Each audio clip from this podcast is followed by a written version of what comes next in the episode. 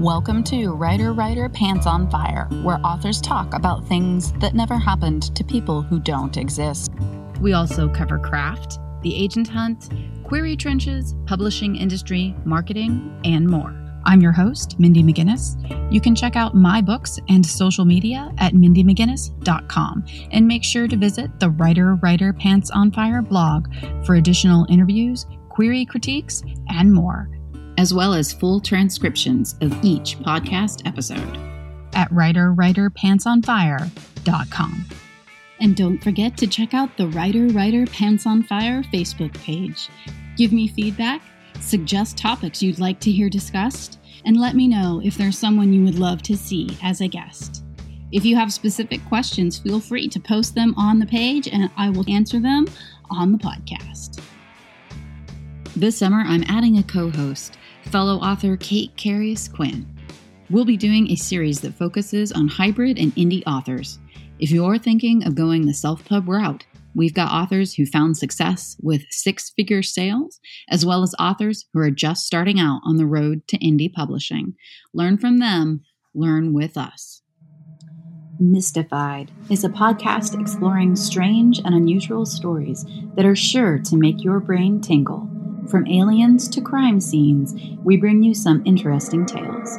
We don't take ourselves too seriously, and we hope you'll grab a drink and join us for a laugh, or maybe a scare or two. Join our Facebook group, Mystified Podcast Discussion Group, or follow on Instagram at mystified underscore pod.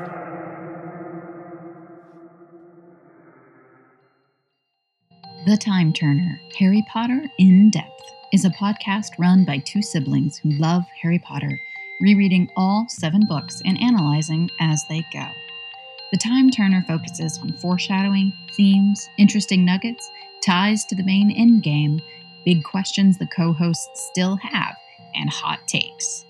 Time Turner doesn't take itself too seriously, so if you have a sense of humor about all things Harry Potter, tune in. Coverage of Book 1 and Book 2 are available in full on Apple, Spotify, iHeartRadio, and a variety of other streaming platforms. The analysis of Book 3, Harry Potter and the Prisoner of Azkaban, will be released episode by episode in the month of August. Subscribe and download The Time Turner Harry Potter in Depth and follow on Twitter and Instagram at Time Turner Pod. It is week five million three of um, pandemic time. You are starting to go back out in the world. We are um, in New York. In my section of New York, New York is it's not like one big clump, so it's each area is depending on their numbers. We wear masks everywhere. You have to wear masks yeah. in the grocery store and everywhere else my biggest thing with the mask see i'm in ohio and we're recording this right after memorial day weekend. So we just lifted the stay at home order. It's terrible. The other thing that's terrible is um, stress. I was talking to my mom the other day and she was like your sister and i were talking and you know we've both gained weight from this pandemic. And she's like I think it's the stress. She's like, you know, stress can cause you to gain weight. I was like, mm-hmm. I think it's the eating more, mom. she probably is moving less. I've gained weight and I know it's just I've been snacking more and who cares? Yeah. Like I wake yeah. up in the morning and I'm like, oh, I wore this sweatshirt the last two days and I throw it on again. I'm like, what does it matter? matter? I have been working out more actually just because breakup as you know right. when you go yeah. when you go through a breakup it's just like you're you go through some sort of change for better or for worse but that certainly has helped with anxiety and with stress as well as my recent discovery of CBD oil tried CBD before for yeah. sleeping because you know I have horrible sleep problems I've actually yeah, been you don't sleep so I did I had previously tried it for sleep I don't know. I didn't notice that it was having huge effect, but it's so hard to sometimes gauge it. And so I, I kind of was taking it for a while. Also, what has your experience been? Full disclosure, uh, the company that sent me some is called Jupiter. and they are one of the sponsors of the podcast. And they were like, hey, you know, we can send you a sample. You try it out and see what you think. And I was like, sure. I mean, why not? Right. Yeah, I used it. It has like something like 0.03. I'd have to check the bottle, but it's super, super low. It's less than 0% THC. So, mm-hmm. about halfway through the day, I tried to dial out on my phone using the calculator app. And um you know, it didn't work, right? And so I was staring at my phone like why the hell is my phone not working? And i kept hitting equals. I'm like equals equals. Trying to like make a call. Interestingly enough um i have uh bppv i have uh, vertigo. It's mm-hmm. positional vertigo i believe is what caused it because my vertigo had kicked in that day and didn't then, it first um, start when you were traveling a lot? Yeah, it started like my very very first tour in 2013 is when I I got it. And basically once you have vertigo you're like always susceptible. So and, what is um, it? It's just you feel dizzy and you think your calculator dude, is your phone? It that's part of it. Yeah, it's under the Wikipedia entry symptoms using calculator to dial out. Um here's the thing. It's also the weirdest ass thing in the world and when you try to explain it to people they think you're crazy basically mm-hmm. There's amount of liquid in your inner ear in your head that more or less works like the liquid inside of a level. Mm-hmm. and that's how you keep your position all the time. That's how you know where your feet are in regards to the floor. And like that's how you keep your balance is that there's literally liquid in your head that works as a level Mm-hmm. And um, if there's anybody listening to this that's like a medical professional shaking your head, I am paraphrasing widely. Um, so and and there are basically these little crystals that grow inside of your head, and sometimes like a crystal. It's like a big cave up there, and a crystal will fall into the liquid, and it basically screws you up in a major way because you can't balance. And so this doesn't get- usually happen to most people. Like this is a very random thing for the crystal to fall. It's a random weird ass thing, and and it can happen. It can happen for multiple two of reasons. Why it happened to me was because I was flying and I had a sinus infection. So it was a mix of upper respiratory infection and liquid in my head, and then up and down and flying so much, and I just ended up just completely fucked up. Do you know? Um, does this happen to women more than men? Are women more susceptible? I don't know. I, I don't like know. I, I've never heard of a dude with this, but I feel like I've known like several different women who have had it. I just it sounds like something that like women would have been like locked up for and like put yeah. in an asylum. Like there's crystals in my head floating in my brain water. Yeah. yeah. Um it's it's true. Um actually I know quite a few other female authors that that suffer from it. Mindee Arnett, who is an Ohio author, she writes sci-fi and fantasy. She has really bad vertigo. It is partly, yes, you get dizzy and things like that. You can't stand up or sit down too quickly. So, you know, you can fall down. That's the really obvious part. But mm-hmm. there's also just mild confusion, like mm. all the time. Like brain fog, and and you have a hard time like being present. Really weird, and it's not enjoyable at all. And so when I did, in fact, use my calculator to dial out unsuccessfully on my phone, I I do think it was the vertigo and not the CBD because I was like I blamed the CBD and then that night when I went to bed when I rolled over and I rolled over onto my left side which is the ear that I have problems with I mm. felt that woo you know and I was like oh, oh. shit my vertigo is back I you know I waited and there's all these different things you can do um there's something called the Epley maneuver that you can do to yourself at home that will help after a you know you you perform it so many times. And so i did that and it took care of the the vertigo for the time and then i started i picked up the cbd again and i never had that brain fog or confusion again. And i did notice i will say this that i sleep better.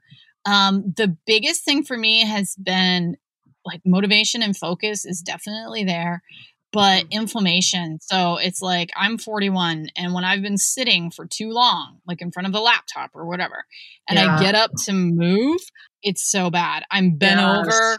My mm-hmm. legs don't go like forward. Mm-hmm. They kind of toddle side to side. Like it's it's really bad. The CBD has helped with that. let's bring in um, L.C. Barlow. Her name's Lindsay, where she's going to talk to us about being a self-pubbed author that then uh, went over to the traditional side. Ooh, it's, it's always so interesting to hear about the different journeys and how everybody gets to where they're going. Thank you for being here.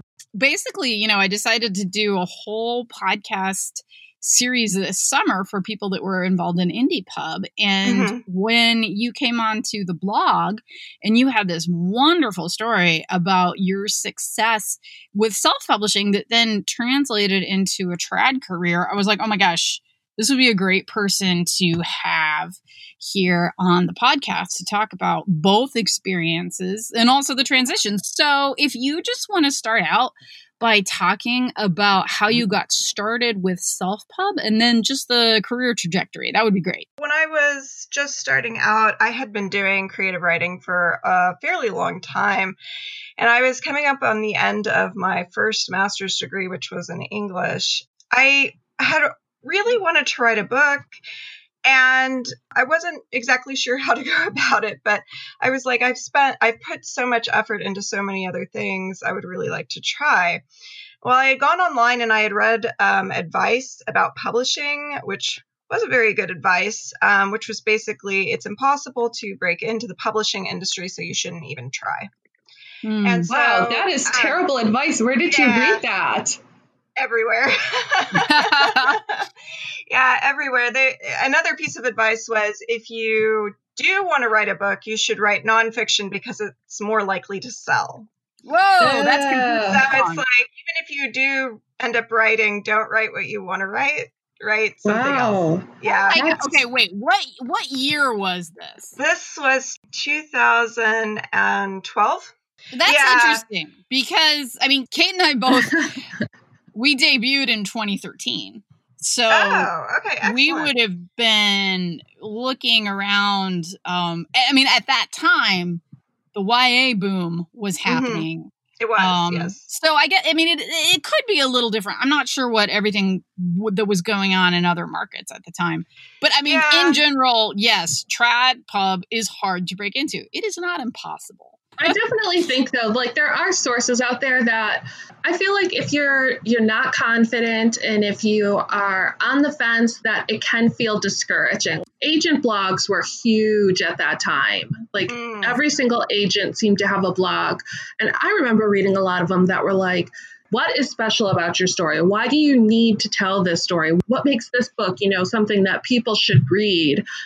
I guess I have like enough self confidence or I don't know, like stubbornness to be like, my book is good and I'm gonna push it out there anyway or whatever. But it right. is just, I, I could see like that sort of advice being discouraging starting out. And Agents then, are trying to like impress upon people that it is difficult because I think they see so many people who are just sitting down and throwing words on a page and being mm-hmm. like, ta my masterpiece. Later on, I did end up hearing stories about people that, for instance, it was 11 years after their MFA that they, they finally got a publication, which, I mean, is possible, right? It, it mm-hmm. all depends on the person, the process, the genre. Right. That was the advice that I had read at the time. And so I thought, well, I want to do creative writing. I want to write a book, so I'm going to go ahead and do it anyway and I wrote it and I didn't really read through it, which I'm sure is making a lot of people roll their eyes right at this moment. Not without reason. I went ahead and just, without really going back over it, I put it on Amazon and I ended up putting it on Smashwords. And one of so the reasons Can I interrupt? What was your reason that you didn't want to read through it again? One of the reasons why was that Hugh Howey had just come out with Wool pretty recently. Mm-hmm. He had okay, a process yeah by which he would he had self-published Wool and then he had used his readers' comments to revise it. And so mm. I thought, you know what, it doesn't have to be perfect if it's going to be in a process. So I'll put it up and then I'll read people's responses and I'll revise it. And that was the plan going in. I put it up on Amazon and on Smashwords. And in the beginning, the main comment was that people didn't really like the cover. yeah. Because um, I had just found some stock images. While this was occurring, I read up on BookBub. Mm-hmm. And BookBub was heralded as like the best way to advertise for the book. And the way that you do this is first you have to get around 25 four to five star reviews of, of the book before they'll even look at it. And then it also needs to be pretty good quality. While I was trying to get reviews, um, I went ahead and I contacted Bookfly Design. And Bookfly Design created a really wonderful cover for um, Pivot, and it it was fantastic. And they themselves said, hey, you know, why don't you um, submit your book for awards? While that was going on, I did Goodreads giveaways, and I did quite a few. They used to be free. Um, mm-hmm. So now Amazon owns Goodreads and they charge somewhere around a hundred or more dollars per giveaway. Um, but it used to be free. And I did quite a few 25 to 30 book giveaways to get to that 25 review area so I could submit to BookBub. Um, and I did get a BookBub ad um, while I was submitting my book to awards. And the day that the BookBub ad ran, which it's a, if you don't know what that is, it's a sort of email newsletter that goes out with lists of books that are ebooks that are running at about a dollar. It's either free to like two ninety nine. So the day that it came out, I got about 12,000 downloads because I had made my book free. And then over the next several days, it ended up being around 35,000 downloads. Wow. Um, yeah. That's a ton. Within that week. I got a response from the awards that I had submitted Pivot to, one of which was the Bram Stoker Awards. And it was on the preliminary ballot for the 2014 Bram Stoker Awards. And I was like, I don't really know much about the World Horror Association or World Horror Convention. At that time, that's what it was called before Stoker Con and World Horror split into their separate conventions. So I was like, you know, I'm going to go check this out. I think it would be really interesting. So I went to, to Portland, Oregon in 2014 to go to my first World Horror Convention fortunately, one of the very first people that I ended up meeting and speaking with was Dallas Mayr, or he wrote under Jack Ketchum. He has unfortunately passed away. And he invited me and another person over to the bar for a drink. So I went over there and I let him know about my book. Later on, I was walking around and an entertainment lawyer stopped me and he said, Hey, you know, why don't you send your book to me? I was like, Okay, I will definitely do that. Um, and I ended up meeting him again later on that weekend at a book release party for Josh Malerman's Bird Box. The next day, I mean, I had one sent to him. He read over it and it was a mess. Like I said, I had never gone over it, which I was really regretting by the time he put his eyes on it. He brought in an entertainment manager, a wonderful, wonderful guy named Ryan. They both took a look at it and they were like, in general, whenever you have a manuscript, you need to revise it about three times before an agent, three times with an agent, and three times with a publisher. Um, smaller and smaller revisions each time. And they said, with your book, it's going to take about four revisions before we can send it to an agent. And I said, that's fine. I will do the work it took me about six months, but I really, really revised that manuscript, and it took me about two and a half revisions. And I credit that to my work ethic. Um, and they were like, okay, this is good. You know, uh, this can be sent off to agents. Over the course of a year, they ended up sending it to four different agents. The fourth one picked it up the first one took a look at it and she said, You know, this is really great. She saw promise, but she said, You know, I'm looking more for literary horror because literary horror can be advertised as both horror as well as lit, right? Not just one. Mm-hmm. So it has to do with marketing. She really liked it though, and she had an agent friend of hers. So she recommended it to her. And within 24 hours, the second agent had read it. The first wait time was three months. The second wait time was 24 hours. And that's the difference between being in a slush pile and having a recommendation. So the second agent reads it and she goes, "You know, this is this is just two notches off of what I normally represent." She said, "I normally represent uh, dark fantasy, and this is more horror than dark fantasy." So they sent it to a third agent who passed on it, and then the fourth agent picked it up. And that was the wonderful, wonderful agent that I have, Jonathan Lyons. So that's how I got into the industry. After he took a look at the manuscript, he said, This really needs to be split into two books. And I had already foreseen it as a trilogy, but I had already done so much work on it. I was like, I want to try to not split it. And so he went ahead and he sent it off to publishers, and all of the publishers who responded said this needs to be split into two books. Mm-hmm. So I split it into two books, um, and that took about a year. I split it up, and then I built the first section up. That went out again to publishers while I was building the second section up, the second book.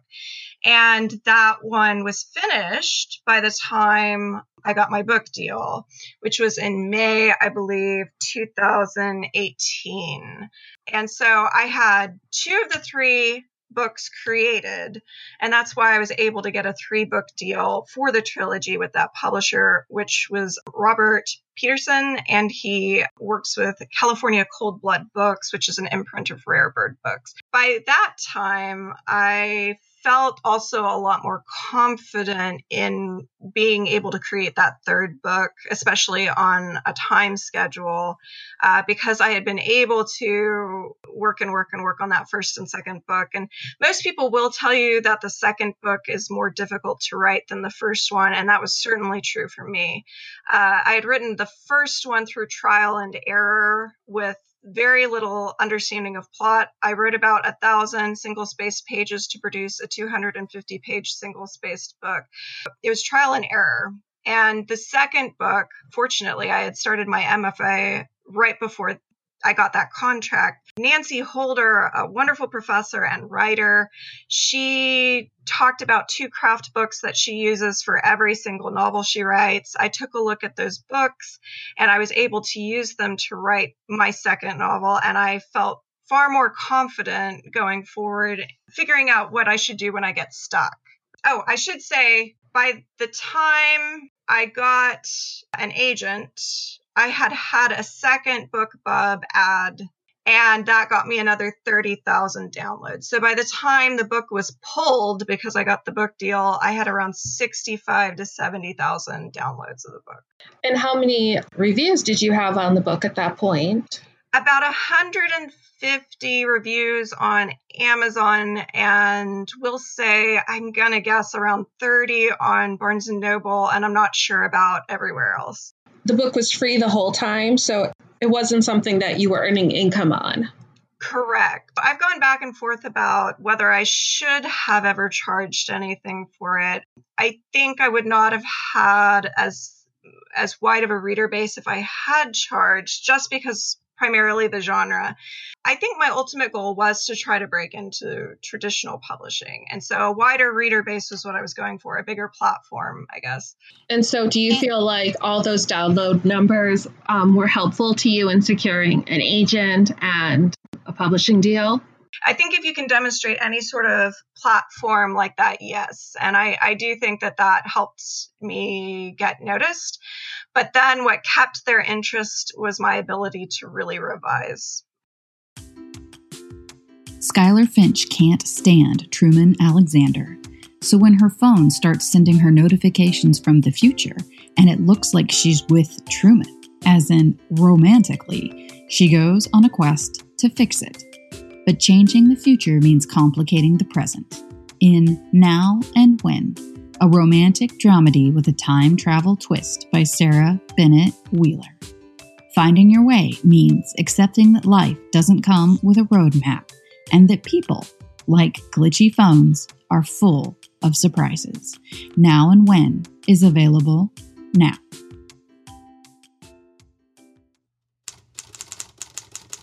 Make your pages look professional with Vellum.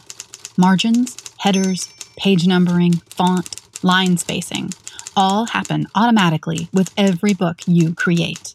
Generate ebooks for Kindle, Apple Books, Kobo, and others, or deliver a beautiful print book to your readers.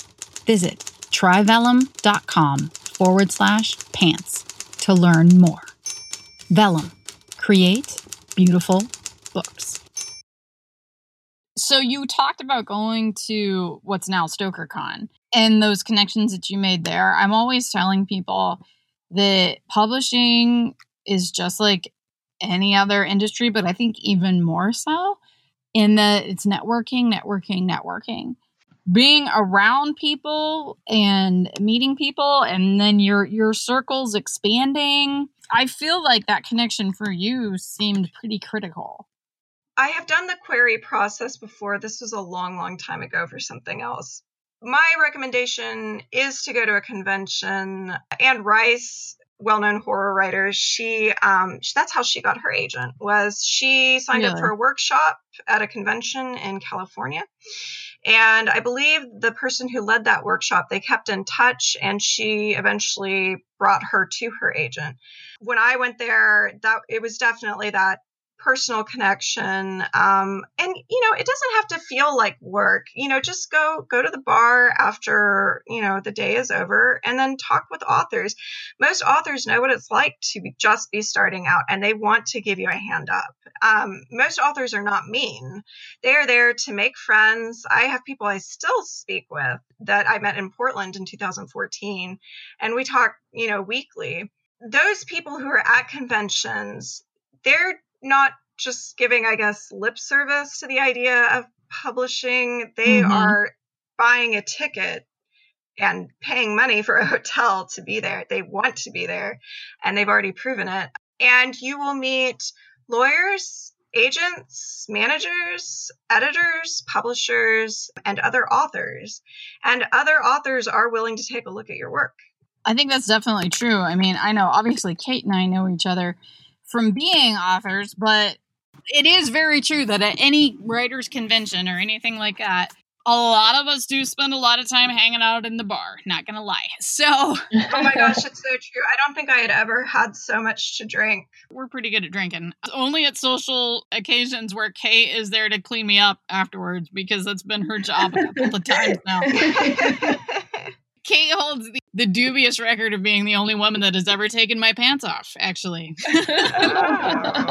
I personally find that authorial world to be pretty welcoming. I even in bumping elbows with some bigger names and running mm-hmm. into people, I have never really felt any cold shoulders or anything like that or, or met mm-hmm. anybody that clearly felt that they were too important to uh, right. uh, speak to me or anyone else. I just know that World Horror and Stoker Con were very welcoming.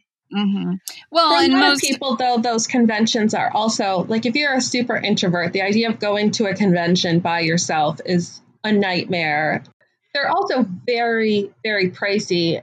Um, and so I never did any conventions or anything like that before I was published. And I've only done them since I was published as like a speaker or something so that you know i was getting something comped usually the convention comped and you know maybe my room as well or travel or whatever um, mm-hmm. because they are expensive and because i am a little bit of an introvert i have a really hard time going to a place where i don't know anyone and to like walk into a room like that is like it's really scary for me so i only go oh, to places yeah. where i have mindy and or Demetria. We probably look like kind of clicky sometimes. I am afraid to go out and uh like I'm not the person who's going to be like, "Hey everybody, I'm Kate." That first convention, I almost turned back. Before I even got on the plane, my best friend was dropping me off and I was like, "I'm scared." And he was like, "Oh, it'll be okay." It can be scary, but I think so are many things in life that you're not used to and and one of the reasons why it's so scary is you're just not used to it yet um, i will say fortunately like i teach at a community college and being in front of 30 students day in and mm-hmm. day out has slowly but surely uh, gotten rid of a lot of that public speaking anxiety fortunately mm-hmm. and it's scary but it's also it can be miraculous i would say make sure to weigh both parts equally Mm-hmm. So for people out who are listening to this and they are, you know, considering their strategies for publishing, would you say do what I did or would you say like this was something that worked for me it's not going to work for any everyone. It was kind of a lot of lucky pieces that sort of fell into place because you see a ton of free books out there on Amazon. I think it's become a lot more difficult also to get a book BookBub what would you say to other people who are at the spot place where you were when you were first reading advice that it's too hard to get published, don't even try? My advice is to throw everything at it Um, it doesn't have to be like just one route or, or two routes. I would say do every single thing you can at all times. And the other thing is that, which I didn't realize until after um, I got the book deal, was that being a writer and publishing it's a lifestyle. It is not a part time job. It's not a full time job. It is all the time. It is 24 7. And if you are naturally inclined to do that, I feel like you will eventually break in. It's what will also ensure that once you break in, you'll get somewhere because breaking in isn't all of it, right? After you mm-hmm. break in, there's the next book. To, I mean, you have to advertise. It's it's crazy. Um, there's so much to it. There's so many working parts, and if breaking in is intimidating, the rest of it's going to be just as intimidating for you. I don't know if I could, if I should say like go my route, um, mm-hmm. because I didn't even re- really pick a route. I just threw everything at it. You know, I went to conventions, I submitted my book for awards, I made my book free, I tried to get as many ads as possible. I tried to get a good book cover. It, it was just me sort of like trying to hit everything, uh, not choosing one route. There were many things that I couldn't have controlled, but everything that I c- could control, I did my best at. For my MFA project, I interviewed 12 successful self published authors, including like Andy Weir, Christopher Paolini, David Chilton, Michael Sullivan, etc. One of them, um, I think it was Michael Sullivan, said most people think that when they get that book deal, they're done. Like mm-hmm. the publisher will handle it. The publisher's not going to take care of things. You're going to have to contact the library a lot of the success is up to you. And so, once again, it's not a part time or full time job, it's a lifestyle. And it's because you love it, right? If you didn't love it, I don't know how you would do it. yeah, don't do this if there's true. something else that you could do. So, when you say Anything lifestyle, you're not saying quit your day job. More would you say of a mindset? Because, I mean, right. Writing takes a long time if any time ever, to become something that's stable and where it's an income that you can really count on. My fifth and sixth books came out, I think in 2017. I had two books come out. And that was when I hit a point where I was able to say, okay, I'm going to quit my job and do this full time. But it wasn't necessarily because of the fact that I was financially able to do it. There were a lot of there were a lot of elements, and part of it was that my I still had a position at the school where I worked, but the duties had changed, and I wasn't going to be in the library as much. They were they had moved me around. I was going to be in classrooms. No, I'm not going to do that because I think I am well known enough now that I can get a school visit that will pay me more for one day than I make in two weeks off of my paycheck at the school. However, the difference then becomes I'm giving up benefits. I don't have retirement. Mm. I don't have insurance. I don't have, and I still like, I don't even now. I mean, so, I have insurance, but I pay for it. So that's the kind of thing where you, God, you just, you just have to take every single thing into account because you just never know. You never know how much money you're going to make. And I've had the experience like trying to get a loan where it's like, you know, we need to see your tax returns for the past three years and an estimate of, you know, how much you will make in the coming three. And I'm like, yeah, I have no idea. And I'm like, well, what do you mean? I'm like, no, literally, guys, it was like, I could make zero this year. I could make a hundred thousand this year. I I don't yeah. know. I literally don't know. And I have and had banks loans. love that. I don't know. It's like I don't know how much money I'll make. Banks are like, oh, perfect. That's that's what yeah, we love, love to hear. They'll give you so many free houses. Yeah, I mean, I I had so many loan officers sit across from me at the desk and, and and literally tell ask me, how do you live like this? I'm a farmer's daughter. I grew up with we hope it rains so that you can have shoes. So it's like I'm I'm used to this. I meant lifestyle more like in terms of if you have a child, you are not going to say from eight to five, I worked with that child. And then from this point to this point, I, I went and made dinner. And this point to this point, right? No, a, a child is 24 7. A child yeah. is a lifestyle choice. Yep. Um, writing is the same thing, it's yeah. a way of living. It's a constant and, present A constant presence, yes. Um, and then also in terms of you know jobs, there was a, a horror writer, Brian Keene, actually, and he you know, he had a day job, which was um, a part time job, I believe, with the post office, and he had benefits with it, but he was making good money with his writing, so he decided to quit. And mm-hmm. very shortly after that, he had a heart attack. Oh and because God. he had no health insurance, he lost a, a, good. And he he gives a warning to like all writers about this. He lost mm-hmm. all of his savings, mm-hmm. um, and he said, "Whatever you do, keep a job, don't lose your health insurance because you could lose everything essentially. Because. I mean, yeah. if you live in the United States, that's that's the way it is. Yeah. Um, mm-hmm. and so, but also I think like for me, teaching gives me a social aspect um, yes. um, to balance out the intense private aspect of writing. Mm-hmm. Um, so yeah. if you're just sitting in a room, it doesn't matter how nice the room is. It could be a mansion or it could be a shed, but you're going to see those same four walls every single day. And if you don't get out and socialize, it can drive you crazy. I mean, it's very much the shining with all work and no play makes Jack a dull boy, right? It's actually um, very much everyone's life right now. Yeah. We're all living in the shining.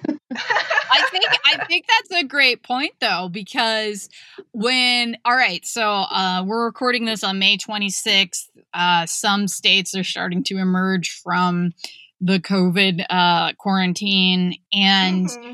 I can tell you that as someone who's, you know, been out moving through the world with a mask on and, and everyone is, you know, that's the point of conversation is the epidemic. And people will be like, well, how are you coping? And I'm like, dude, my life is exactly the same as it was before. The world ended.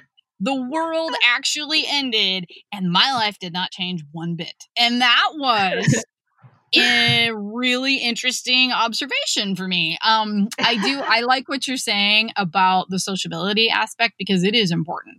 I mm-hmm. started substituting pretty regularly this year because of the fact that I mean, I was just home and, and I'm, you know, it's the nature of the beast. I'm in front of a screen so mm-hmm. much. Like that's all I do. You can really dabble with some dark thoughts when you aren't getting out there and you aren't interacting. Um, oh yeah. Kate and yeah. I and Demitria, we talk every day pretty much at this point, mm-hmm. usually on Slack, but it's like there are days when that's my only interaction um, with adults. Mm-hmm. And I had a moment last fall uh, when I started, when I decided I was going to start substituting because um, I went, I work out like uh, usually two or three times a week, and I don't go to the gym until like five o'clock. And I went into the gym you know, I'd been up since like 8:39 and someone said hi to me and I said hi back and my voice was like hoarse and they're like, "Oh, are you okay? Are you getting sick?" And I'm like, "No, it's just that this is the first time I've spoken today."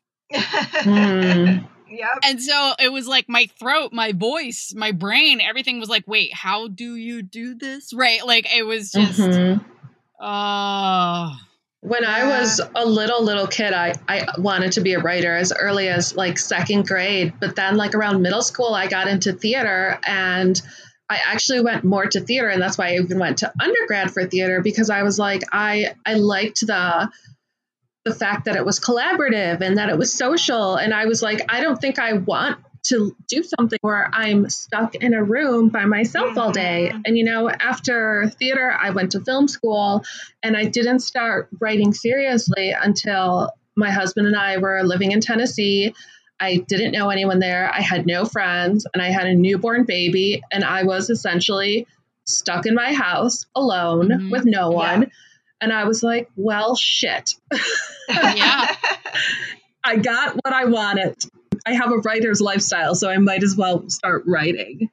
When something happens that forces you to be still, when you aren't allowed, and this is like when restrictions force you to be creative, right? Mm-hmm. Um, mm-hmm. My, one of my professors would always talk about how sometimes the complete lack of restrictions in, for instance, writing poetry um, can make it more difficult to write a poem versus, you know, if you have a certain restriction for the stanza or something, then mm-hmm. then it becomes more creative. So it's interesting sometimes how you know restrictions in our daily lives end up forcing us to to to write finally or to be more creative in some way you were talking about just the lifestyle of being a writer and how it's a constant um, mm-hmm. even if you're working full-time or part-time whatever your hobbies are it's very true um, yeah. and i can say that now as a full-time writer I'm not necessarily going to be working on writing things all day today because I mean it's effing hot outside.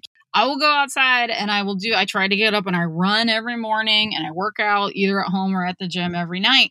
And in between those times, like those are my those are my flags. Like these are this is when you get up and this is right before you eat.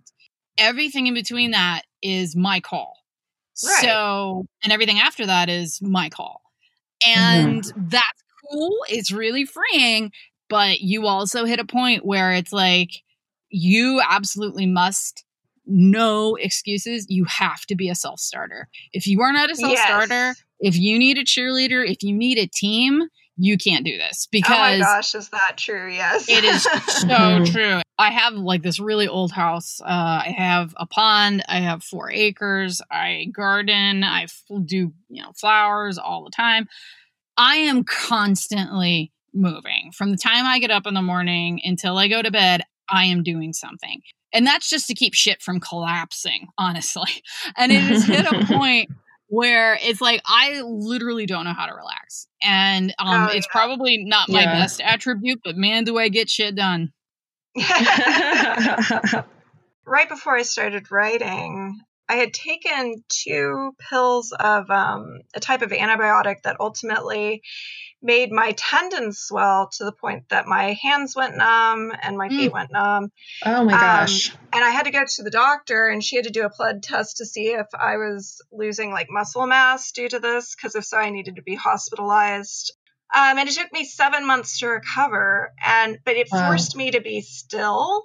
Mm-hmm. Um, so my muscles wouldn't hurt in a way that I had never for, been forced to be still before. Like I would run every day. Um, mm-hmm. but being forced to, it's like that's that was the extra push I think um, to to write a novel. So, yeah, it makes you wonder how many novels are going to come out of this pandemic with so oh, many people at home. Novels yeah. and babies and divorces. That's that's what we're going to see. Yeah, yeah, but at the same time, there are still people who aren't going to be able to make themselves do it because I'm sure both of you guys know anytime you're out in company and people find out you're a writer, oh, I always wanted to write a book. It's and it's like, yeah, go ahead. I always say, cool, do it. Like that is the the one advice question I get all the time, and and it's it's not meant to be a shitty answer, but it's actually the answer. People will say, "How do you write a book?" And I said, "You sit your ass down and you do it." Mm, and it's yeah. like, yeah, it's true. It's and, the and hardest it's not, part of it. Yeah. Most people starting out, I should say, think you can build Rome in a day. And it's like, mm. no, don't be disappointed if you don't get it written the first month. That's mm-hmm. acceptable. That's yeah, perfectly no. acceptable. yeah. No. I mean, um, I, I um, draft quickly now, but I certainly yeah. didn't when I began. Exactly. And it's like any other muscle, you have to build it over time most people it takes them about a year i would say to to create their first novel and then other people like for instance cold mountain that author worked on that book for 10 years yeah in that book alone well i should probably mention for listeners that lindsay's books are published under the name lc barlow and do you want to, as a last thing, let everyone know where they can find you online, your social media, and sure. where they can find your books? Yeah, and you can find me on lcbarlow.org. I'm on Twitter as LC Barlow Author and Instagram under the same name, LC Barlow Author. I'm also on Quora under Lindsay Barlow. Um, and you can find my books. Pivot Parish is coming out this year, and then Peak is coming out next year. Uh, you can find them on Amazon, Barnes and Noble, Wal- at Walmart, Target, um, and Writer Audible. Writer Pants on Fire is produced by Mindy McGinnis. Music by Jack Corbel. Don't forget to check out the blog for additional interviews, writing advice, and publication tips at writerwriterpantsonfire.com. If the blog or podcast have been helpful to you, or if you just enjoy listening, please consider donating. Visit writerwriterpantsonfire.com and click support the blog and podcast in the sidebar.